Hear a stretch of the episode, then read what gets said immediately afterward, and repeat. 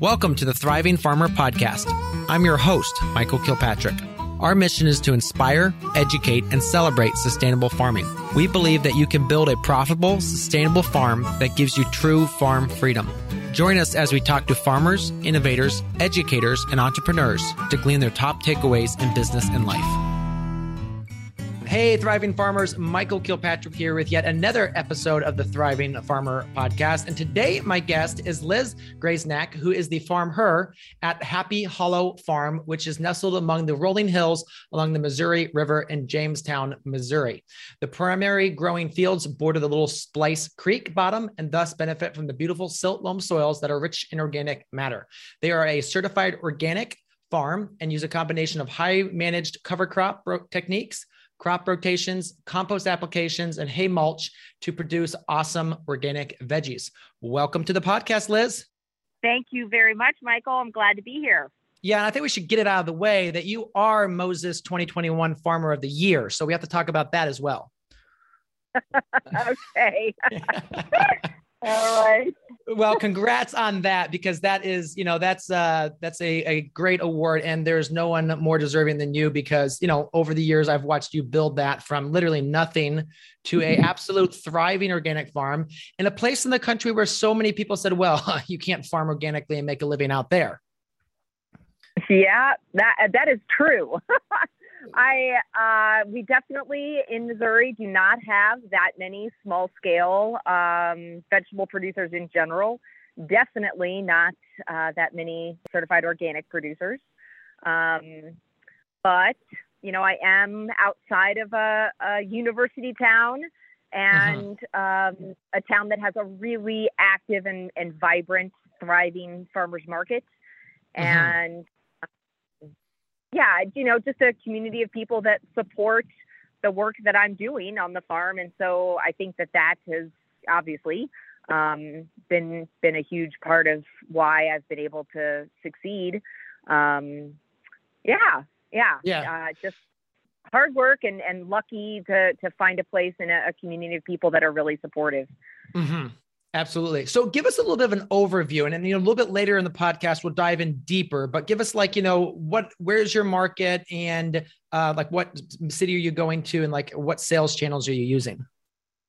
Yeah. So I'm outside of Columbia, Missouri, which is smack dab in the middle of the state. It is a relatively small city compared to say Kansas City, St. Louis, mm-hmm. Springfield. Uh, but like I said, there's um, the University of Missouri is there. There's a number of small colleges. Um, it, it's a it's definitely a um, a very thriving um, community and and like I said, a great great farmers market, which I have now been selling at I guess for about nine years, nine seasons. Mm-hmm. Um, I started initially just with a CSA. That was 11 years ago. Okay. And two years into farming, I, was, I still had the CSA and I was selling at a slightly smaller scale farmers market. I wanted to make sure that I would be able to handle having enough volume production wise to be able to go to the larger Columbia farmers market.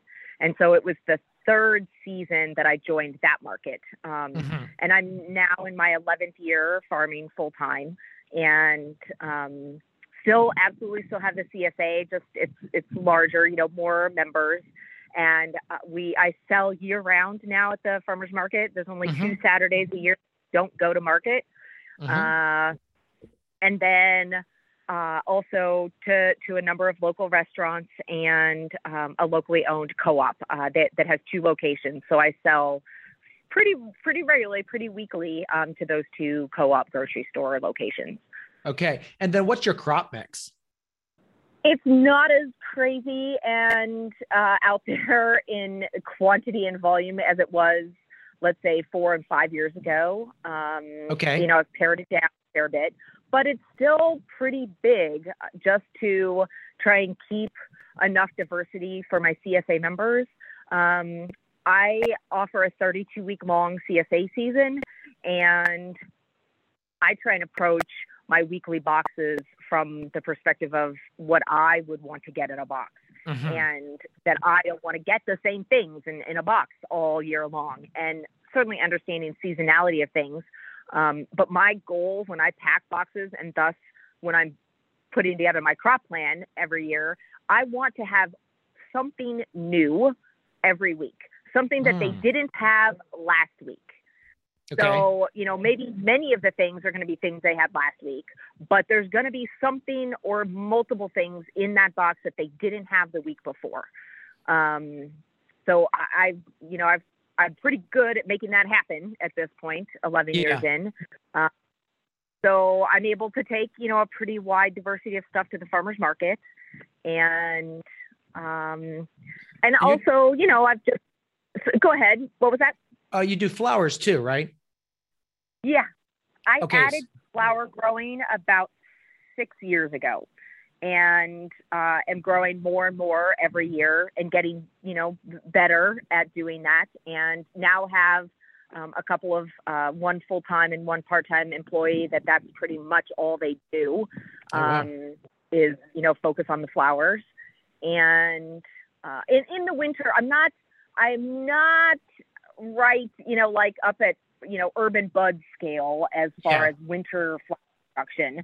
Um, so, you know, Andrea moves into the pack shed some during the winter months. Um, but, you know, we, we still like, we were planting delphinium this week. And, mm-hmm. you know, so she was doing for, you know, in prep for next year. Um, but yeah, lots of flowers, which I love and is, is definitely another definitely another challenge, and it has kept me really engaged, I guess.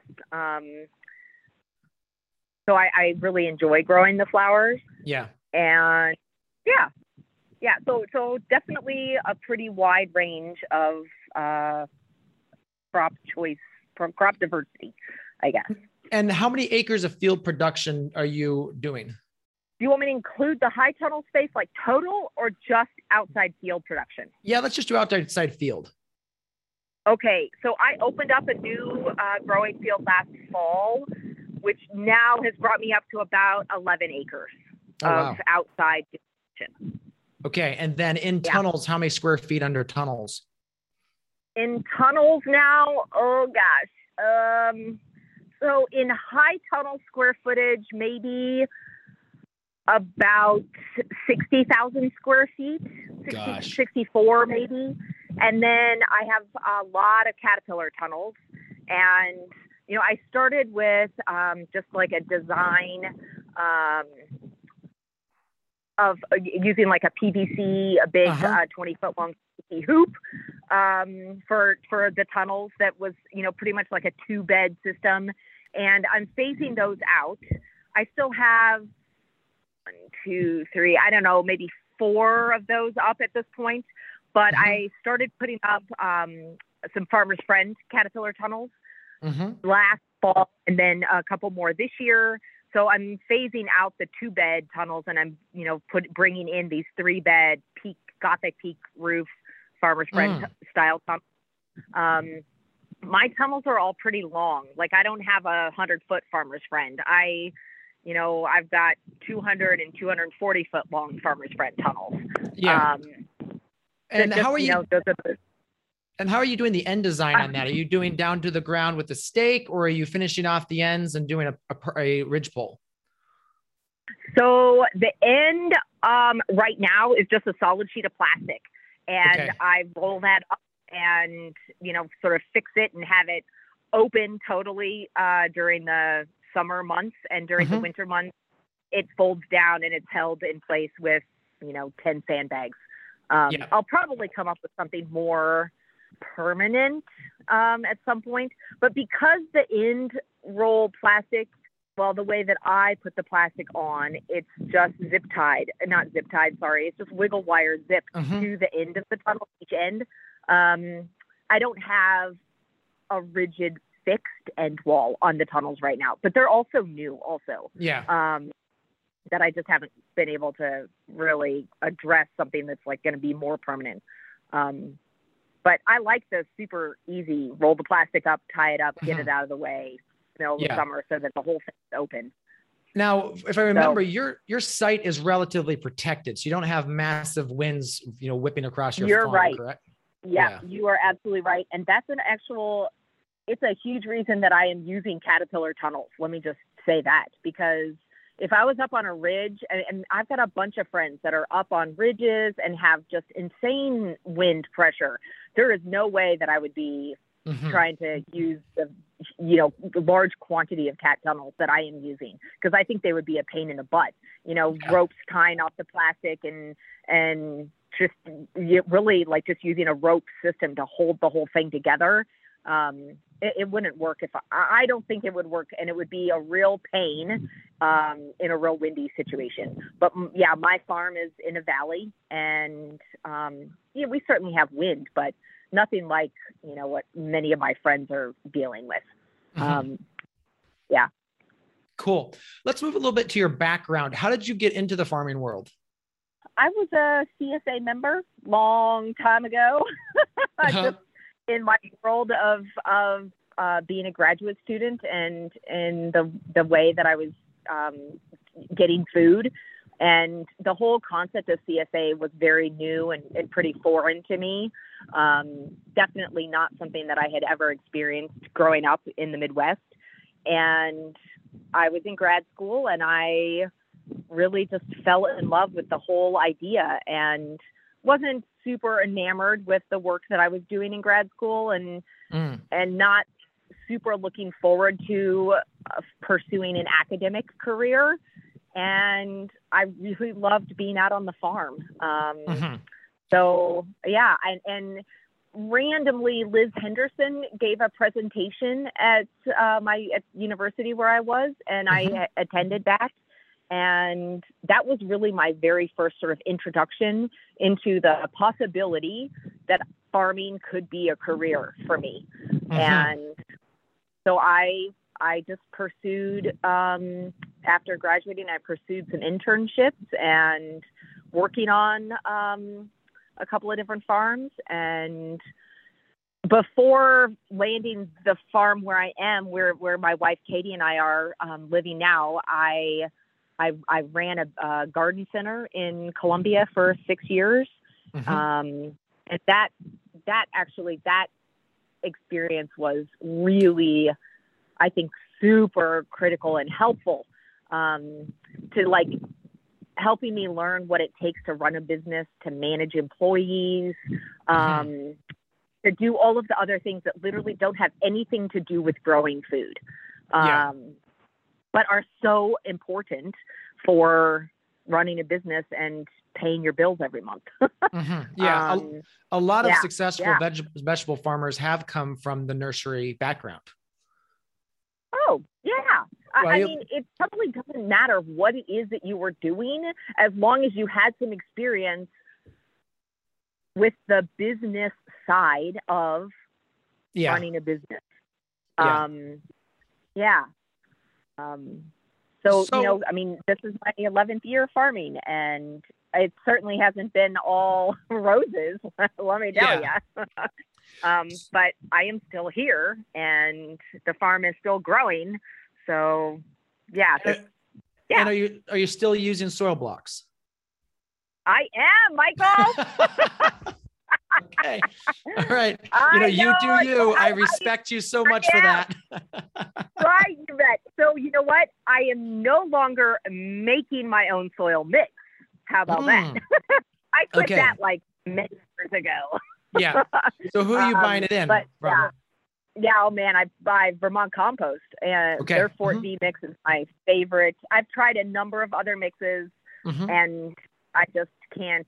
I can't find anything that I like any better than than Fort Vee. I absolutely love it, and we grow beautiful transplants with it. So Yeah, absolutely. So let's break down, you know, obviously in the, the season changes, but like the middle of the summer, what does like a typical week look like? my crew starts at um, six thirty or seven. In the middle Mhm. of the summer in Missouri, it's ninety five to hundred degrees. Um, so yeah, we we start really early, and we usually end about two o'clock in the afternoon. Okay. Um, Mondays are harvest days, and then uh, in the afternoon, um, you know, a brief little some project something. Mm-hmm. Uh, Tuesdays are really big in the morning harvest, and then lots of washing packing because our CSA shares get packed as well as any online orders and restaurant orders, all the orders. Mm-hmm. Um, you know, washed, packed, and in the cooler on Tuesday. Wednesday morning, the delivery truck leaves the farm at like seven in the morning, um, headed into Columbia. And, you know, the delivery driver spends all day uh, delivering. The rest of the crew is on the farm Wednesdays. Wednesday's always a big project day. Uh, Thursday is also usually a pretty big project day. And Fridays are really big harvest, wash pack, um, also for CSA shares, but then um, Saturday farmers market. Mm-hmm. Um, and then I I have a crew that that's on the farm on Saturdays, uh, usually watering, moving waters around, um, you know, small t- you know tidy up kind of projects, maybe mm-hmm. washing totes, um, something that you know stuff to like get us ready for the next week. And Sunday is my day of uh, other than having some employees that are just doing kind of like the basic chores Mm-hmm. Um, Sunday's my day with my family mm-hmm. and um, my day to walk the farm, make lists, look at stuff real closely. Um, so yeah. yeah, that is a that's my week. Okay, so then let's talk about Sunday because I love that aspect that you take off Sun. I mean, it doesn't matter what day of the week it is. We happen to also take Sunday off. Um, do you have just one employee that comes on for three or four hours, or do you have a couple employees and they only have for two hours, or how does that work? Yeah, it's a couple employees, um, okay. folks that live on the farm. And okay, so they live on uh, farm. Yeah. Yeah, they're you know they're watering. They are um, taking care of animals. Mm-hmm. Yeah, maybe you know like a random something, but very yeah. little on Sundays. Yeah. Now I I think you have absolutely one of the most beautiful farm locations um, because you're just oh, so remote there. You're just you're back in this little tiny valley, and it just kind of like yeah. swallows you up, and like there's nothing around other than the farm. So yeah, I mean that's just. And again, we at our farm in New York, we were you know pretty remote, We moved back from the road, but you could still see because we had a beautiful upper view. And then here, where we are in Ohio, we I'm looking out my window and I can see semis rolling by. So uh, yeah, wow, just a little yeah. bit different. Um, so let's talk about time management because you have a lot going on. You got a couple different enterprises there. You've got you know a big, relatively larger team, a lot of uh, ground covered. How do you make sure you focus on the most vital priorities each day? Um, I make a lot of lists, mm-hmm. and I, I'm very good. And, and this is, I think, really, this is just years of now practice. I'm very good at categorizing to do lists mm-hmm. and make sure that the things that are the most important get moved to the top. Um, mm. But also, you know, I don't take a step out my front door without my eyes open, paying attention to everything that's around me and noticing things. Mm. You know, I don't walk anywhere. I might be going somewhere to go do something, but I notice that, you know, the valve is broken on this, you know, header line or yeah. and and I, I carry a clipboard with me pretty much all the time so that I can write the things down because like I'm not going to remember in 5 seconds after I've walked past uh-huh. that valve that was broken. I am have become and developed a very good ability to really pay attention all the time. And mm. I think that that makes it easier for me to keep on top of incredibly long list of things to do. Mm-hmm, um, mm-hmm. Yes, I mean I do have you know quite a few employees, and and this year I will say um, you know I've moved to um, hiring H2A employees, and I have even more H2A uh, folks that are coming next year. Um, and I mean, you got to have the staff to do the work. Um, so yeah, I mean, last year I had uh, 12 employees on payroll. Mm-hmm. Um, this year it was it was fewer, um, but yeah, I mean, yeah, yeah, it takes a lot of people to do the kind of growing that we're doing, um, and especially the you know, having such a diverse mix of crops and diverse, you know, not just field production, but lots of tunnel production and, um, you know, flipping beds all the time and um, trying to stay on top of um, on top of the to-do list. yeah. So, yeah. So with your, let's talk a little bit of the uh, systems you're on. Um, what's kind of like your bed system setup? So for, I mean, you want to talk about tunnels or you want to talk about outside? Because it's well, very different. Uh, well, let's start with tunnels. I have 34 foot wide tunnels with seven beds in the tunnels. Uh, they're wide beds, mostly that I, you know, I'm short. You know that, Michael. Um, yeah. I can barely, like jump over the bed. Uh-huh. Um, uh-huh. So at very narrow, you know, one foot wide walking paths, uh, very wide beds, and and seven beds per tunnel. My, one of my very first tunnels is is um, still it's 30 foot wide, so it's not a super wide tunnel, um, and that one just has has uh, six beds in it. Um, so in the tunnels, I I do not bring any um, equipment in those tunnels other than a BCS at this point.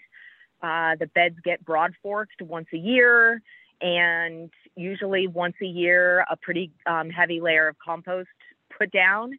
And and then you know depending on I don't know what we're doing are we gonna direct seed arugula or are we transplanting um, and what was in there previously might depend on um, whether or not there's a fertilizer application or mm-hmm. you know we're going to rototill it um, I have been thinking about, I, I, do not have yet, but I've been thinking about uh, possibly getting one of those compost spreaders that would pull behind my BCS.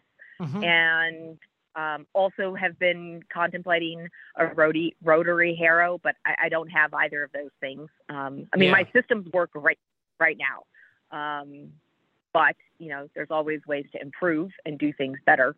Um, but I can spread a lot of compost with a wheelbarrow pretty quick. Yeah. so, um, and also my tunnels are long. So my 34 foot tunnels are 198 feet long. Um, yeah. And uh, so, yeah, I mean, that's generally what we're doing. And I'm using drip tape pretty exclusively in the tunnels.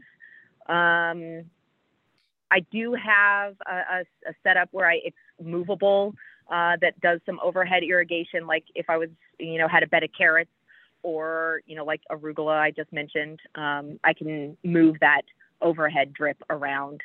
Um, yeah. But now with your tunnels, yeah. are you, what, do you have any crops that you don't put in tunnels? Um, yeah, I just, I, yeah, no winter squash, no potatoes, no sweet mm-hmm. potatoes, mm-hmm. uh, no melons, um, I very rarely put uh, summer or summer squash or zucchini in the tunnels. This year actually was my first year. Uh, we had a pretty late spring. It was really cold for a long time, mm-hmm. and so I had to move some, shuffle some stuff around, and we did have um, my first uh, cucurbit, total full cucurbit planting. Uh, we put in one of the tunnels, but honestly the only way I was able to do that is because now I have so much more tunnel space. Mm-hmm. Um, and it allowed me to be able to make that decision. Um, because three years ago, I wouldn't have been able to make that decision. It, you know, I would have had to have just waited because I didn't mm-hmm. have a lot of, you yeah. know. Um, but I would say in general, it's the really big space requiring crops that don't go in tunnels. Mm. Mm-hmm. Mm-hmm. Um, so you would sometimes put carrots in tunnels, maybe in like the more the winter time for winter bunches, or. So I can't put um, reliably. I can't grow carrots in the tunnels in the winter because I have a lot of moles, voles, and mice ah, in the okay. tunnels. I mean, yeah. it it freezes solid, I, you know, outside, and they all move in in the winter. Mm-hmm. Um, so I do have a carrot crop in the tunnel right now. They're little babies and they mm-hmm. will I'll harvest them early in the spring, but they're gotcha. not like full size that I have to worry about the mold and voles eating right now. Um, so yeah, I'll put in you know one bed, maybe you know like one bed early, early direct seeded February, or, or like I did this fall, a really late direct seeded uh, crop of carrots, for example. Mm-hmm. Uh, really densely seeded um, for like major max production that I am not cultivating with my G. Um, you know, that's like high density planting carrots. Mm-hmm. Um, but outside, you know, lots of beds outside, but like those those I'm cultivating with, you know, it's on a three row and cultivating yeah. with my um, basket weeder and yeah. Gotcha. Yeah. Um, all right, so let's move to the outdoor production. You already mentioned G that you're using okay. that with the basket weeder. Um, mm-hmm. and but you're also doing rototilling, uh, chisel plowing, compost spreading. Um, not as much compost spreading out in the fields. Uh, I did put down a lot of compost, uh, five dump truck loads, I think, actually, uh, this fall on that new field that I opened up mm-hmm. last fall. Um, that field we just planted, I pretty much just opened it up last year, had um, some, some winter squash and melons up there on the hill that didn't do that great this year. Mm, okay. um, but cover crops on it, and then we put down a ton of compost this fall prior to our winter allium planting, which went in up in that new field this year. Gotcha. Um, so not nearly as much compost spreading out in the fields, but obviously, you know, more cover cropping. Um, and I do, I do have that I just bought last year, actually, um, a field, you know, six foot wide rototiller. But before having that, I was yeah chisel plowing, disking, um, and and cover, cover cropping, and you know mowing down a cover crop with like a brush hog. Um, but outside field work was happening mostly with a chisel plow and a disc. Okay. And now gotcha. I do have this rotor. I am using some, but I I'm not using it a ton. Um, gotcha. And then what's what's your setup? Are you five foot centers out in the field? I just got a new tractor, Michael, uh, okay. uh, this spring, and I think my tire spacing is 72 inches. Oh, okay. So you're on center to center. Yep. Yeah, it's yeah, huh? It's 72 inches center to center uh, for my tractor, my new this new tractor that I got. Wow. Okay, because I yeah. used to be I used to be 72, and we when we set up this farm, we set it up at at 60 because I was saying I'm getting too old for 72 oh, well, maybe I need to have that same mindset because let me tell you, I do feel like I'm getting old, Michael. yeah, just jumping across those wide of beds, I was like, okay, I can be a little bit narrower would be nice. So, all right, so let's move into a little bit of like the, the mental part of farming because I mean, you and I both agree that it's not just the growing of the crops, it's the managing of the business that's the hard part of farming. Um, what would you say is the hardest thing they've ever done as a farmer? The hardest thing as a farmer was trying to manage family health crises in May mm. um, with a, a new, with many new staff members. Mm. And that was this spring, Michael. Mm. Yep. That All was right. it. So let's break that I, down a little bit. My, my most difficult, challenging farming years to date. Wow. So you had a lot of yeah. time. You had to be taking care of this family member. Plus, yep. you had a lot of new team that weren't trained, so they were just kind of randomly roaming. It felt like. Um, yep. It, okay. And so, all right. So, did you have any particular tactics that you used to manage that? You just kind of like got through it. Um, you know, luckily, I do have a couple of um staff, like folks that have worked for me for many years. Mm-hmm. So uh, I leaned on them hard. Mm, yeah. I will tell you, I leaned on them real hard. Um, many of the new employees, you know, unfortunately, they didn't last through the year. Mm, mm-hmm. Um, that's one of my, you know, one of the things that is real sad for me for this year. Um, I, you know, I just wasn't around, and it was it was a hard year for a lot of those new folks. Um, you know, very honest, it was a hard year for them. Um, mm. so yeah, they're not still with me. Um, I also have tended to hire younger employees. um, Hmm. pretty much since I started farming. And mostly that is because they found me and they were really good people. I mean, I have a pretty darn rigorous uh, employee hiring process. Um, but I just have generally tended to hire younger employees that um, either had a tiny little bit of a farming experience or literally none, but they, you know, wanted to learn how to farm because maybe they wanted to start their own farms or they just, you know, were interested or whatever. Um, and I, I will tell you that I am moving away from that uh, model. Mm. Um, I, it's not that I don't want to hire young people that think that they want to farm, um, but it has become too difficult to run a farm the size that mine is with totally unskilled Yeah. um, employees.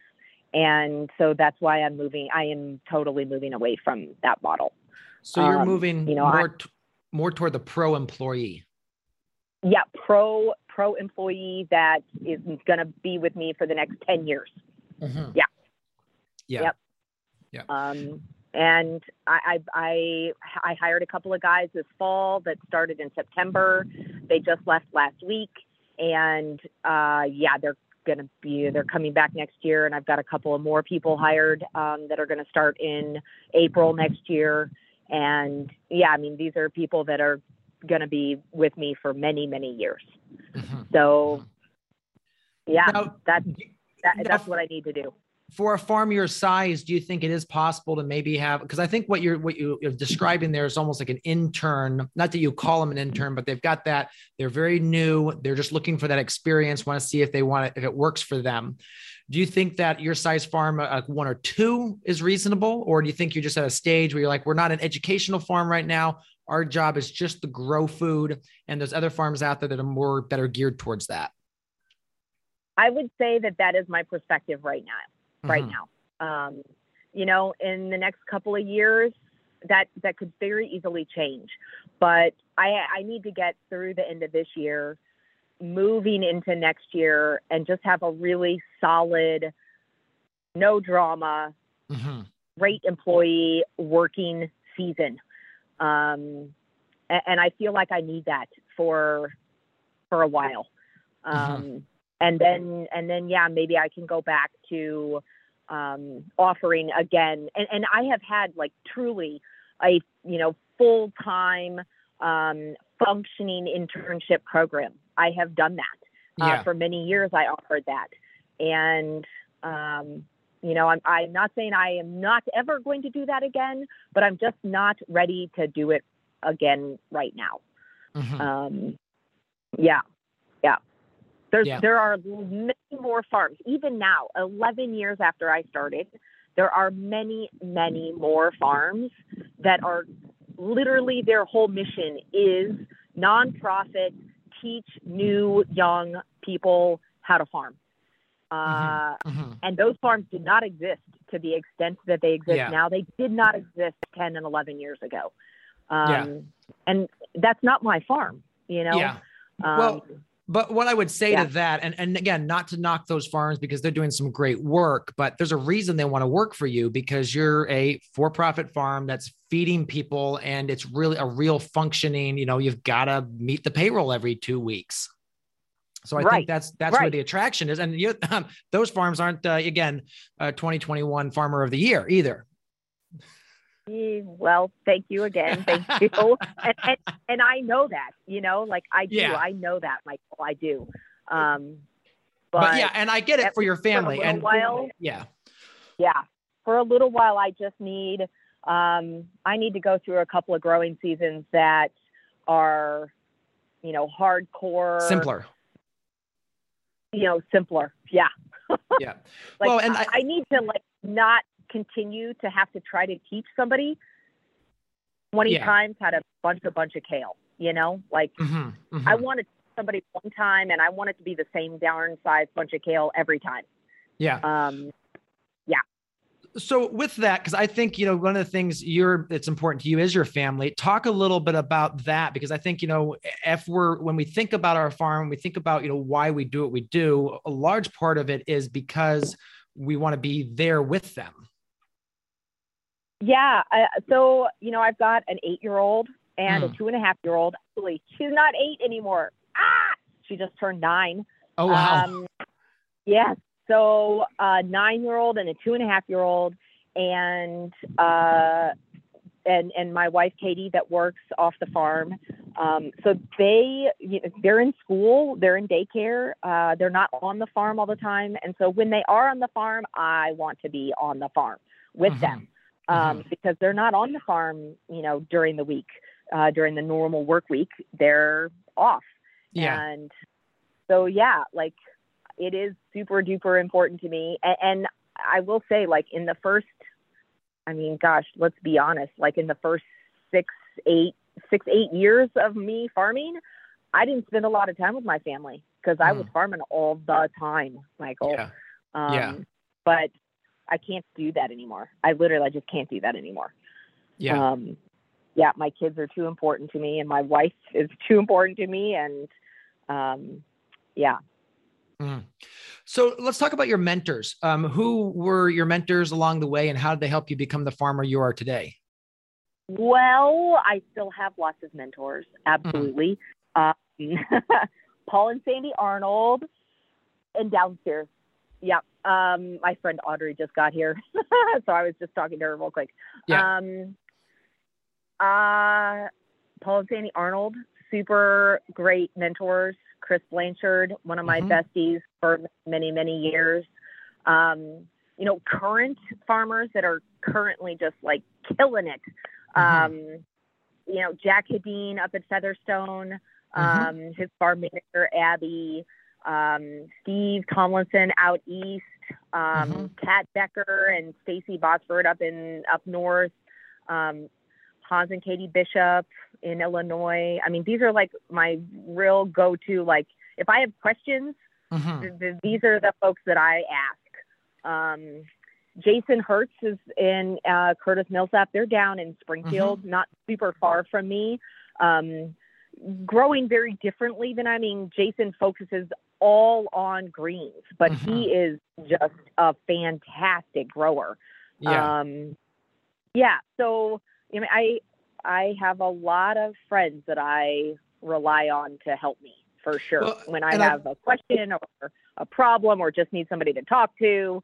Um, yeah, yeah and i think I'm the super lucky. Let me just say that I'm super lucky. Yeah, and I think about the mix of those farmers you just mentioned. You've got some very large farms, you've got some uh, smaller farms, you've got some local farms. So you've got a good mix there, so that you know people that can help you pretty much with with any question you might have.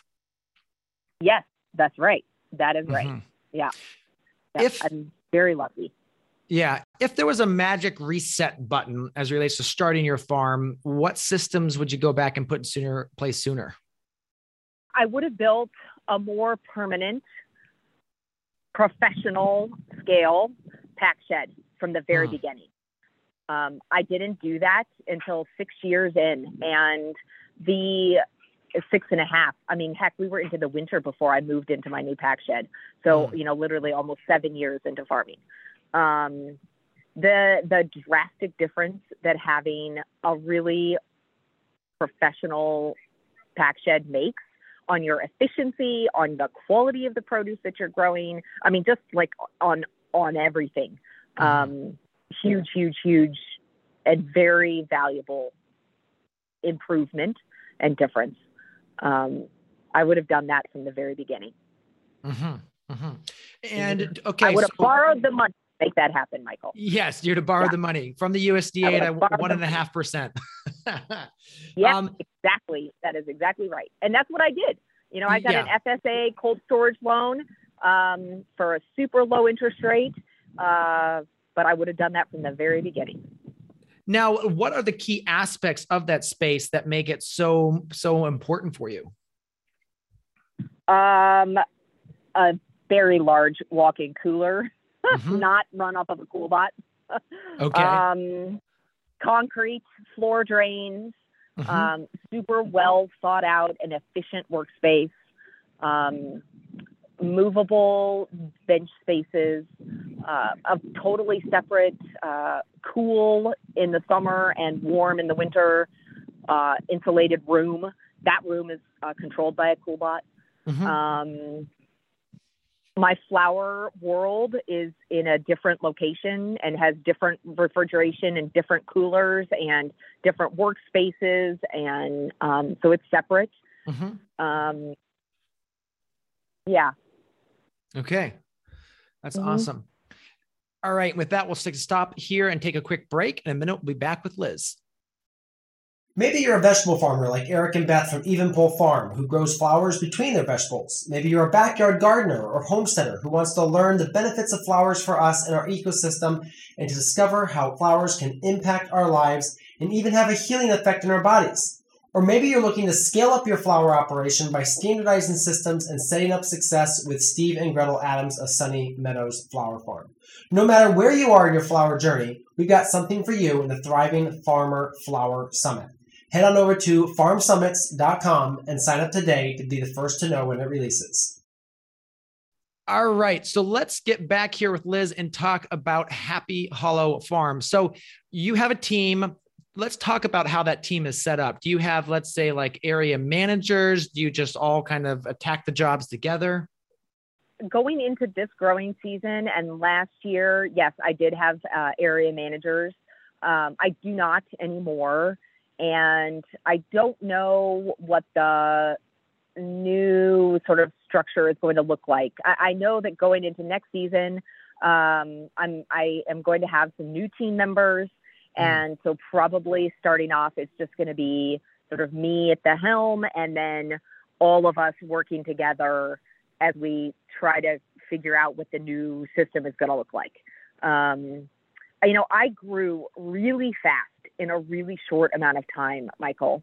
Mm-hmm. Um, and I also think that the trained, experienced area manager employee out there in the world, they are few and far between. Mm-hmm. Um, uh, you know, there's very, very few of those people. They either have gone on to start their own farms or they did it on their own for a little bit and realized that maybe they didn't really want to be farming, so they've you know gone on and pursued other careers. Mm-hmm. Um, but there are very few experienced, looking for permanent position folks out there. Um, yeah. That's yeah. been that has definitely been my experience. Yeah, we're hiring right now for a well assistant farm manager, and it's it's it's tough. It's really tough to find good people. It's really yeah, it's really, really tough. And, you know, I had two area managers last year that were making, you know, 30,000 a year, um, mm-hmm. plus, you know, benefits. And yeah. that's a good salary. And yeah. it still is really hard um, to find those folks. Really, really hard. Yeah. So what's the let's talk about you know the team like what's your uh, your enrollment slash interview process look like? I mean, I have an online uh, em, uh, employee application. Okay. And um, I make a phone call. I talk to the folks on the phone. I will contact references. Um, I will have them come out for a working interview and uh, probably do another in person interview at that point.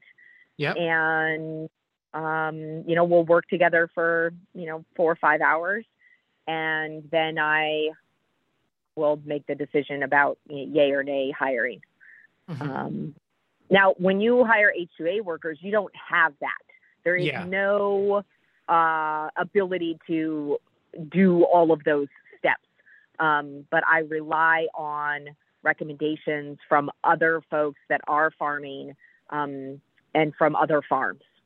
Um, yeah so that's how I have found uh, the folks that that I've have currently worked for me and will continue to work for me in the coming years. Yeah. Um, with that, the team, um, would you offer, let's say, when you talk about like, um, you talk about uh, benefits, what kind of benefit package are you able to offer them? Um, lots of paid, um, I guess you would consider it paid time off. Okay. Um, salaried, salaried Yep. employment, um, uh, gas cards, um, phone stipends, clothing stipends. Um, I, I don't. I'm not offering health insurance. I mean, I do Yeah. have workers' comp, um, Yep. but I'm not health insurance. I, I'm not, I'm not like, yeah. To me, that is, you know, uh, a farm scale much bigger than than I'm at. Yeah. Yeah. it's Um, incredibly difficult. Yeah. Yeah. So the, the, those, and obviously, you know, lots of lots of food. yes. Yeah. Yeah. Now you do offer some on-farm housing because I know. I remember you built that I into the top of your barn. Mm-hmm. Yep. Yep.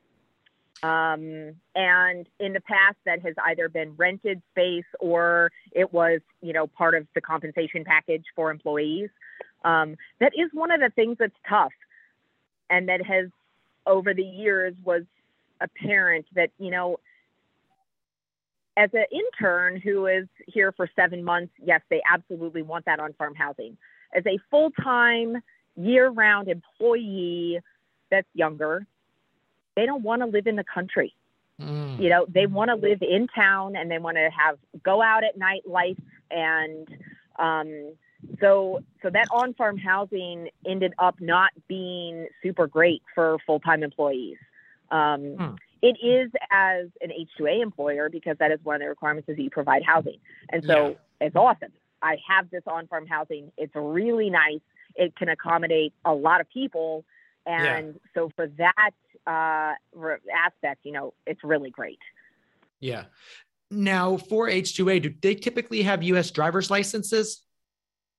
Uh, no, actually, most of most of them don't. But once they get here, and you can help, um, you can help facilitate that and make that happen. If they have a driver's license that they have from their home country, it will be a lot easier for them um, to get a driver's license. You know, here in Missouri, for example. Yeah. Yeah. And then with H2A, what percentage do speak at least broken English so they can understand?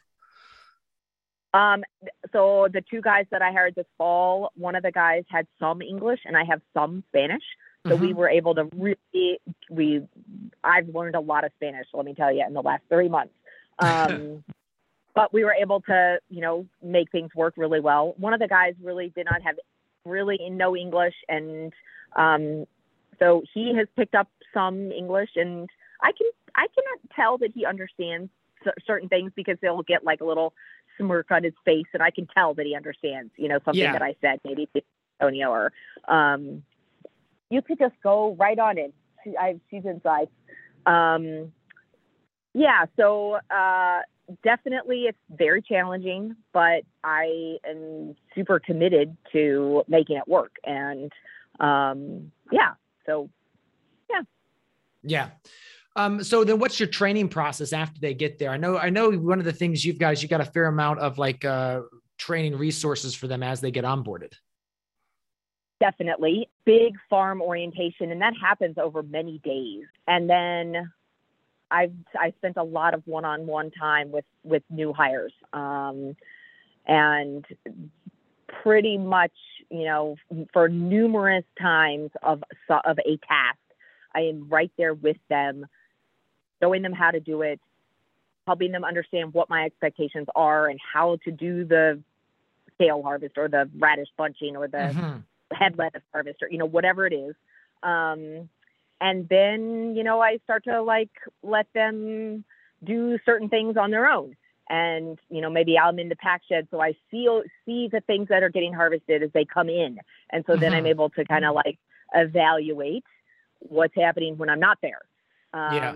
so then we you know should we check back in or maybe i have to go back out and do a like this fall um, harvesting broccoli is really tricky Oh, yeah. and it took many times of um, you know training and then and watching how it's growing and in three days what's happening and what's that head looking like and going back in three days and um, yeah so next fall i think i think my guys will be really good at it but this year it was we we struggled a little bit Yeah. um, yeah.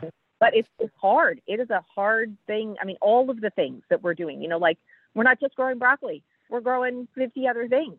Yeah. And, um, you know, especially with um, my my two Hispanic guys, you know, we I grow a lot of vegetables that they've never even seen mm, or heard of okay. before. Yep. Um, so that was interesting and challenging.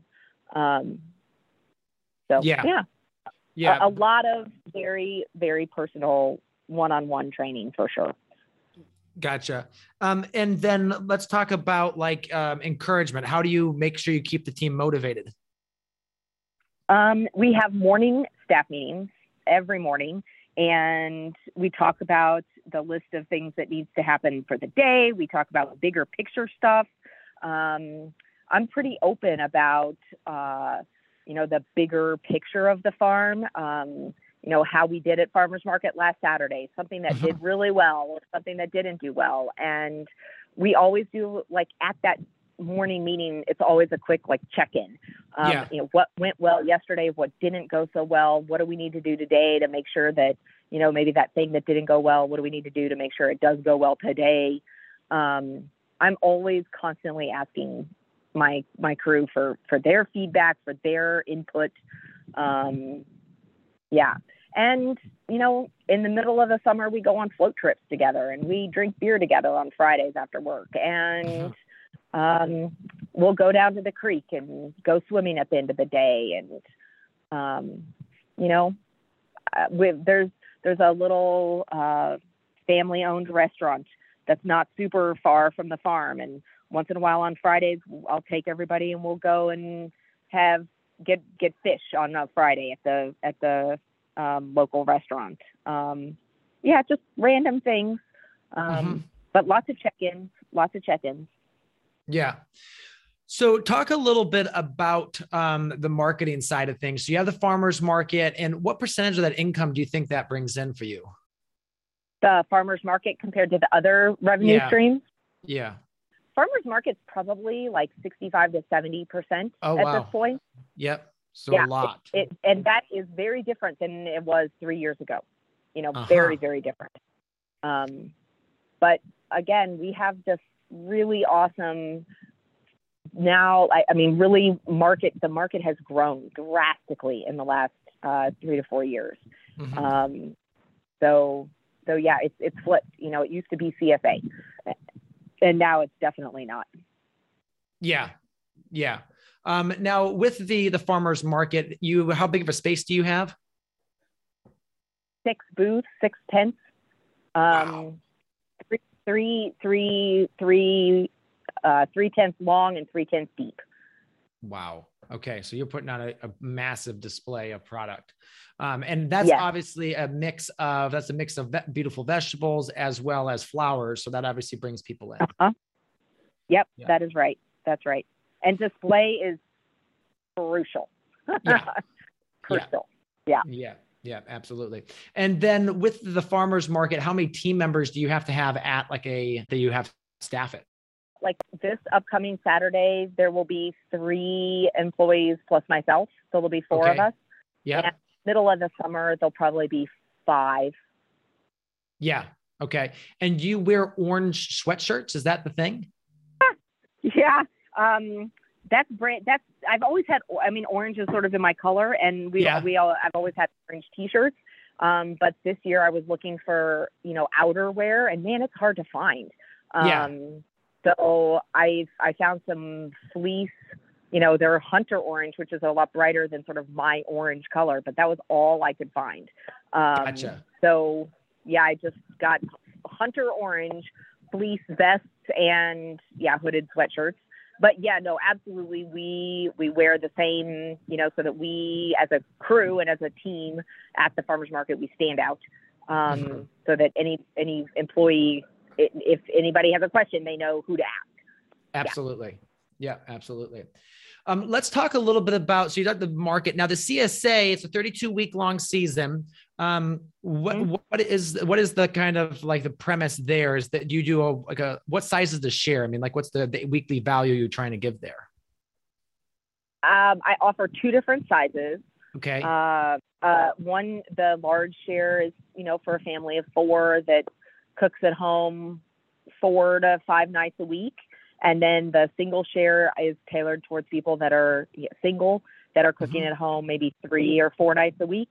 Um, and it doesn't matter both of those size shares. You know, my goal is to have um, five to seven different items in the singles, and then seven to nine, maybe ten items uh, in the full shares every week. Mm-hmm. Gotcha. All right. And then that you're you said one new crop every single week. Do you have like a, a recipe for the rest? I mean, like um, like do you try to put like one yeah, allium? Yeah, usually the recipes that I put in my weekly newsletter correlate and correspond to the one new thing that's this week. So, uh-huh. like last week, um, Escarole was the sort of new item that the winter CSA members and that all through this fall that that folks haven't seen yet. And yep. so the uh, I, I, included a couple of different recipes that highlighted escarole. Um, now I I really do work really hard, and I've got so many cookbooks.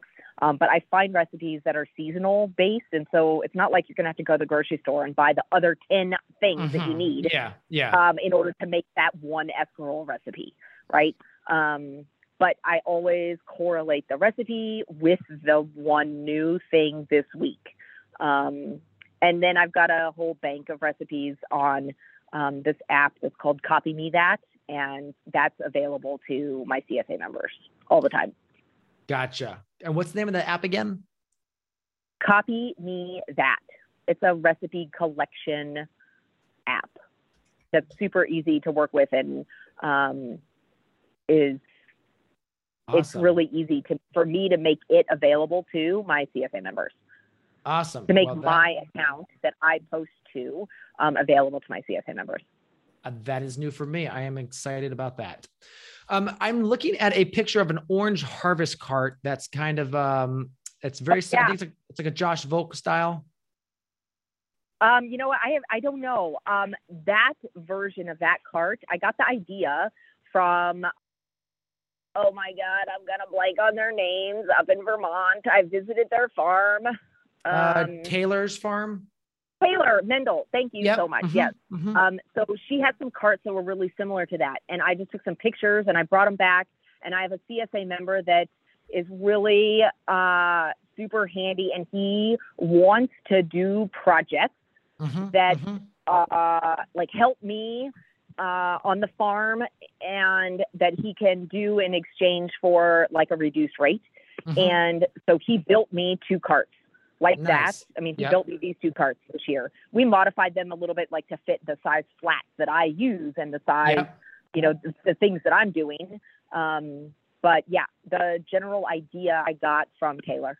Yeah, yeah. That originally, I think that's a Josh Volk style, um, and uh, okay. there's a ton of there's a ton of variations. I know that's where Taylor got that her version from, but um, yeah, we love. We only have oh, one. Love- yeah, I love it ours, and we want to make a couple variations of them too. Like on that same base frame, frame you could drop a flame weeder down if you wanted to. There's so many things you could do. Yep.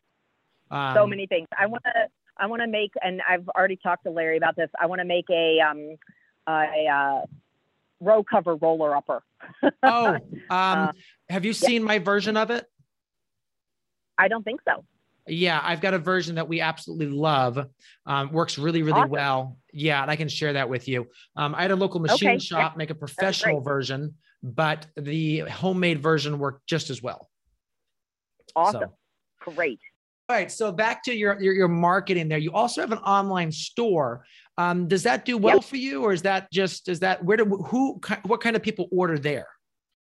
So you know, I started. I've always had a pretty like advanced website, but mm-hmm. last year with COVID, I had never offered online sales before, other than like signing up for my CSA. But like to buy head lettuce and kale, I had never offered that.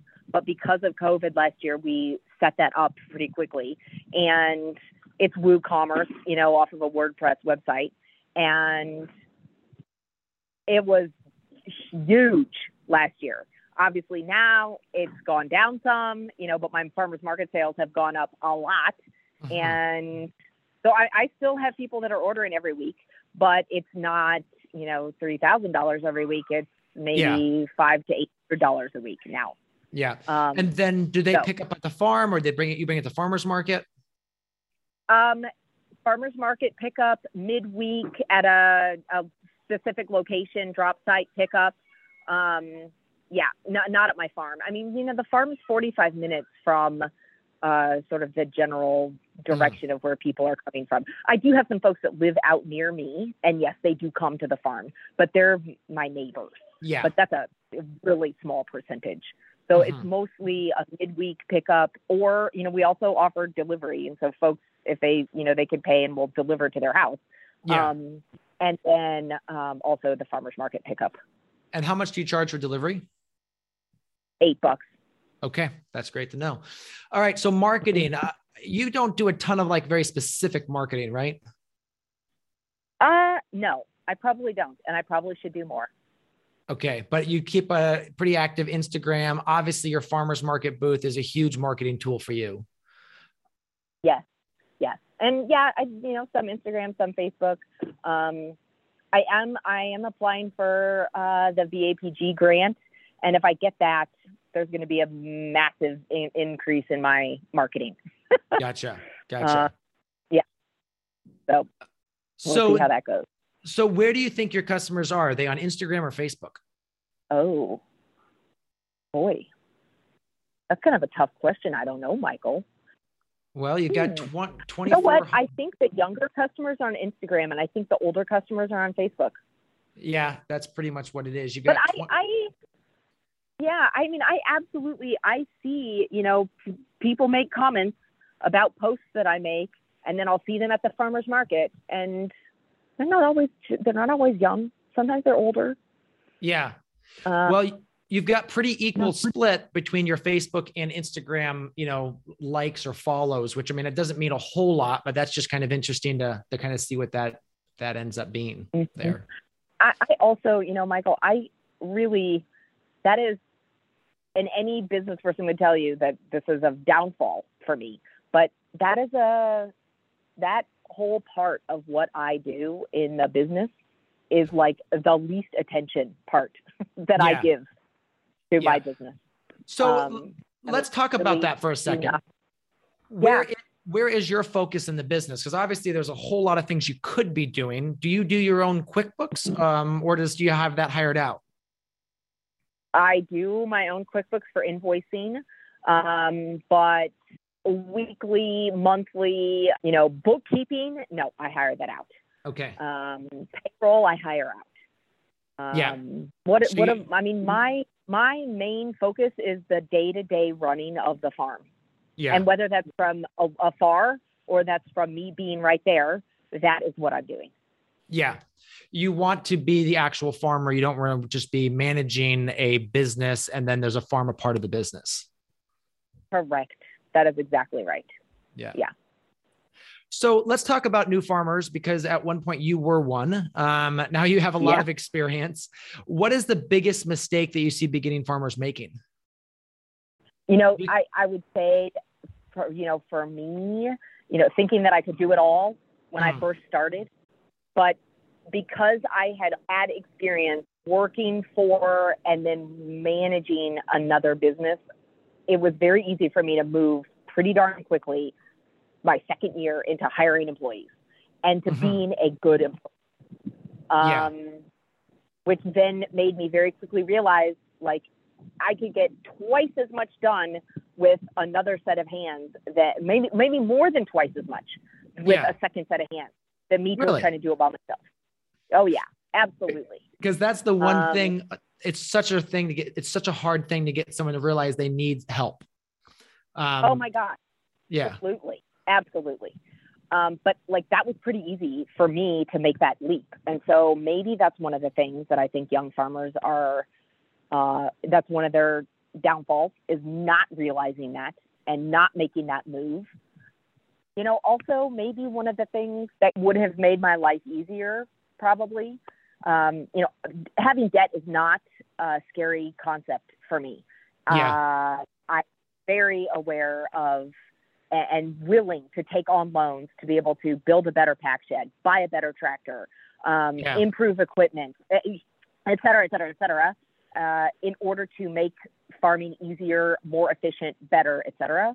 Yeah. Um, but I probably reached a point about three years ago, four years ago, where my overhead was bigger than the income supporting that overhead. Mm. Um, luckily, my wife works at the farm, so I've been able to lean on her. Yeah. Um, but that was a that was a mistake. But I wasn't focused on the on the on that part. I was focused on the building the farm, getting the crops in the ground, making sure, you know, I was focused on the like day to day of the farming yeah. part and, and I still am. And so not paying close enough attention to the numbers yeah. side of the farming business. Well, I, I think, uh, I think, mistake. yeah, I think sometimes if you're more advanced, you can get really confident in your abilities. And so, yeah, you don't look at the numbers close enough and yeah, stuff can run away from you um, yeah. because there's so many ways there's so many crops you can grow. And, and one of the things i've learned in the past couple years we do you know the online education side of really diving into the numbers is you know some crops like winter squash bring in a 20th of what let's say a good crop of salad mix brings in. And if you just kind of adjust your ratios that can be very quickly go from very profitable to very less profitable to you know making no money at all. Right. Right. That's right. Um, so yeah, they're having to go adjust back to you know. So okay, so pull back or you know less infrastructure building so you can you know make those those numbers budget. Um, so did you just yeah. you know kind of re-gear and re-look at that? Did you bring in outside help to kind of help you work through that, or? I, no, I did not bring any outside help. Um, I have been, you know, re-evaluating and mm. trying to pay closer attention to yeah. the numbers. Um, you know, it's just it's so hard when you're so wrapped up in the day to day. You know, I've got X number of CSA shares that have to get out, and I want to mm-hmm. make sure that you know I've got nine different things in the box, and that they're all you know beautiful, and you know who's going to weed those carrots. yeah, exactly. I mean, yeah, all the things, all the things. Um, so this winter is my big winter to really step back out of the day to day operation and really focus on the numbers. Um, but infrastructure is expensive. Oh, and, yeah. you know, I mean, I built my farm from literally like there was nothing on my farm. So that was a real challenge. And, and, I'm not saying like anybody starting a farm, like even if you move onto an existing farm with all kinds of outbuildings and you're, you're still going to have lots of expense, retrofitting, yeah. you know, et cetera. Um, but uh, maybe mine was maybe a little more, I don't know, um, you know, just like not having a building at all and having to build the building yeah. um, compared to retrofit a current building. Um, yeah. but then, yeah. but then um, retrofitting an existing building can be almost just as expensive because it's not purpose. Expensive. Yeah. It's not purpose built. That's right. That is exactly right. Absolutely. Yeah. We had yeah, a barn anyway. on site that we worked with, which is 30 by 56. And I spent two or three days out there literally with a concrete saw and a sledgehammer cutting in a, a, a, uh, a floor drain. Um, floor drain. Oh, yeah. Yeah. Right. It's, right. It was a disaster. Uh, uh-huh. Yeah. Um, yeah. So, anyways, I, I, you know, really, really focusing on uh, some numbers is my goal this winter. Um, you know, I have gotten the farm to a size that of production um, and employees that you know we have to produce X number of dollars every month. Yeah. And it's bigger than I ever thought it was going to be. I can tell you that for sure. Yeah. Um, so yeah, really, really getting a good grasp on the numbers is really important. Yeah. Let's talk about the mental game for the first couple seasons. Cause I think, you know, especially in those early days, there's very few employees, the money is slowly dribbling in. Um, how do you mm-hmm. survive? How do you survive that? Oh my gosh. well, year three, I was like, I don't know if I can make this work. Year four, yeah. I don't know if I can make this work. um, yeah, those were some tough years. Let me tell you, they were some real tough years. You have to have a mindset of like not giving up, mm-hmm. plowing through. I sure hope that you've got a huge support network You know, Mhm. for a- any young grower, I hope you have a huge support network.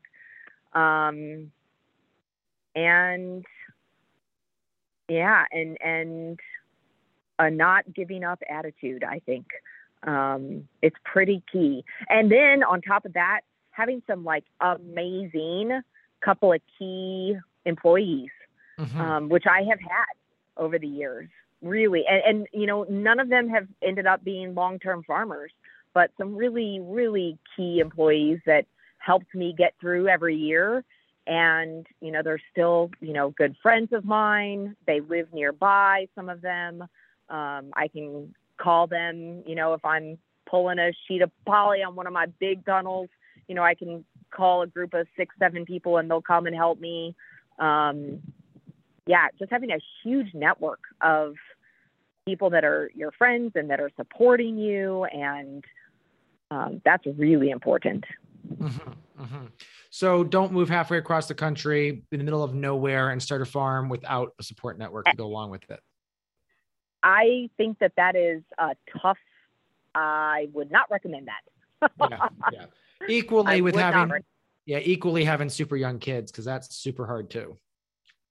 super hard. Oh my gosh. Yes. Yeah.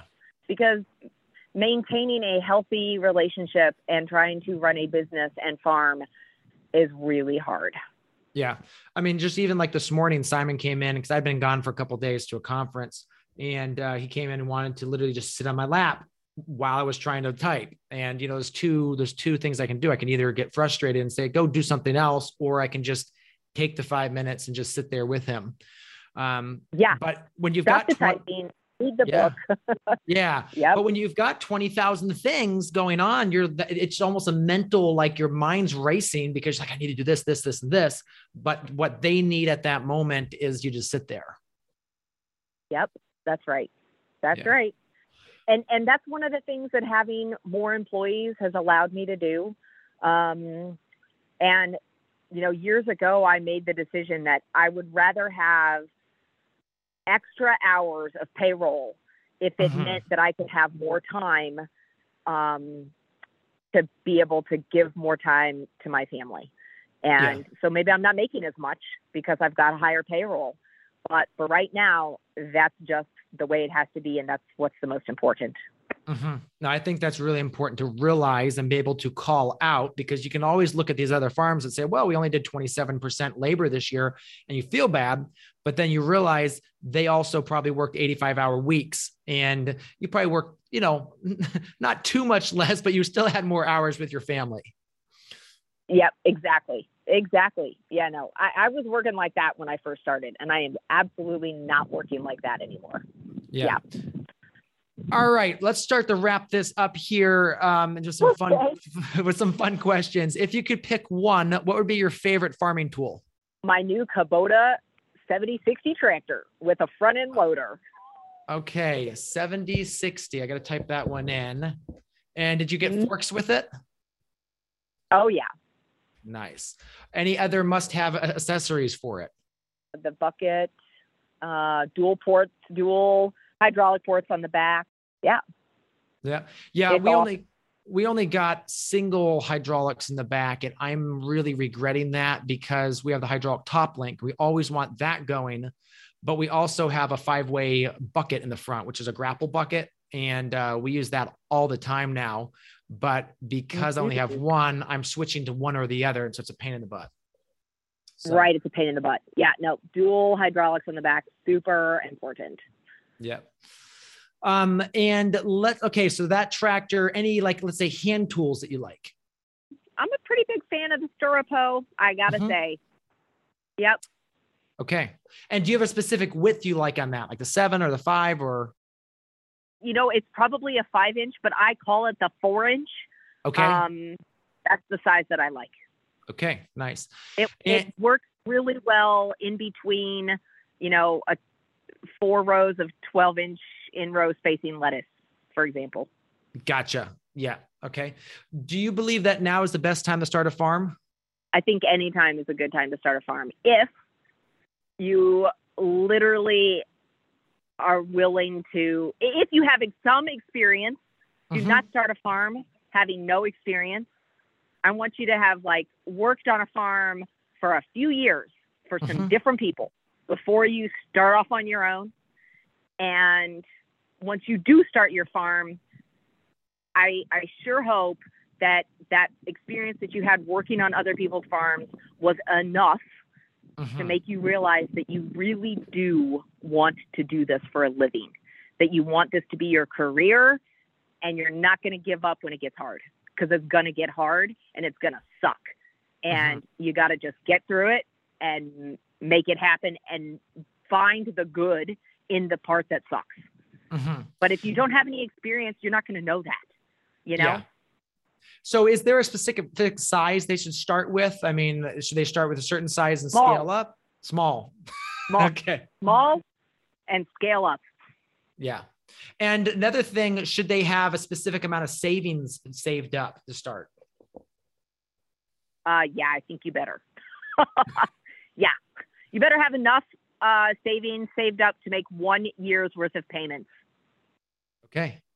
That's really good to know. And when you say payments, mortgage payments, as well as making sure that you're taken care of as well, I'm assuming. Yeah, electric, food, you know, propane, mortgage, car, insurance, Yeah. all the things. Okay. And realize that you will have to have startup expenses too. So it should be a little bit more than just that, I would assume. Right. Yeah. All right. So where can people find out about you and your farm? There's a you got a, you got a website, you got Facebook. Um, I've got all those things. Definitely website, um, which is Happy Hollow Farm dash mo for Missouri.com, and then Happy Hollow Farm on Facebook, Happy Hollow Farm on Instagram. Um, you can call me. You can email me. Yeah. You're not on TikTok yet. No, and I don't know that I'm going to get onto TikTok. Can't say that I am, nor Twitter. I don't know, Yeah. Michael. I don't think so. I I so I think, don't I think that I will have to have a younger person take over that part of my um, publicity management if that's going to happen. Yeah, well, that's exactly. I was just talking social media at a conference, and basically what I told because the audience was full of 50 to 70 year old farmers. And basically, what I said to them was, okay, if you're going to get on TikTok, there's a billion users now, and it's the stickiest platform. It keeps people on the longest. But I said, you need someone who's under 30 to take that over. I said, I'm not Yeah. even going to attempt it. We're going to find someone and they're going to manage it for us just because it's a whole different uh, type of thing. So, Right. Right. Yeah. Yep. all right. Any other questions you wish I'd asked? No, you're a great interviewer, Michael. Oh, This was great. thanks. Okay. Well, again, congrats on your award this year. It's you know we've been wanting to have you on since like for the last couple of years, and it just never t- ended to happen. And uh, I think Yeah. that was the perfect time to have you on. So I really appreciate being able to make this work. And uh, again, best of luck with um, your you know your winter and upcoming season. Great. I thank you very much. And yeah, it was great talking to you. All right. Have a great rest of your day. All right. You too, Michael. Thanks a lot. Have a good holiday. Yes, you too. Hey, thriving farmers, have you checked us out on YouTube lately? We have a bunch of new content there, including a few rants by me. I uh, want to tell you, you don't want to miss them. Um, I actually go rant about you know some of the problems I see in our space and some of the challenges I see farmers uh, facing. So go check that out. We've got instructional videos over there as well. Talk about setting up our new farm here in Ohio and all the steps we're going to do that, as well as just tutorials and tips on best practices for all sorts of things on the farm. So go ahead, check over at Growing Farmers on YouTube and see the new content we put together for you. There you have it, another episode in the books. So I'd love if you would hop on over to iTunes and leave us a rating and a review. Those mean everything to us. We love to hear what you're thinking. If you have a podcast guest that you can recommend, please pop on over to the Thriving Farmer podcast website and leave us a review. That's thrivingfarmerpodcast.com.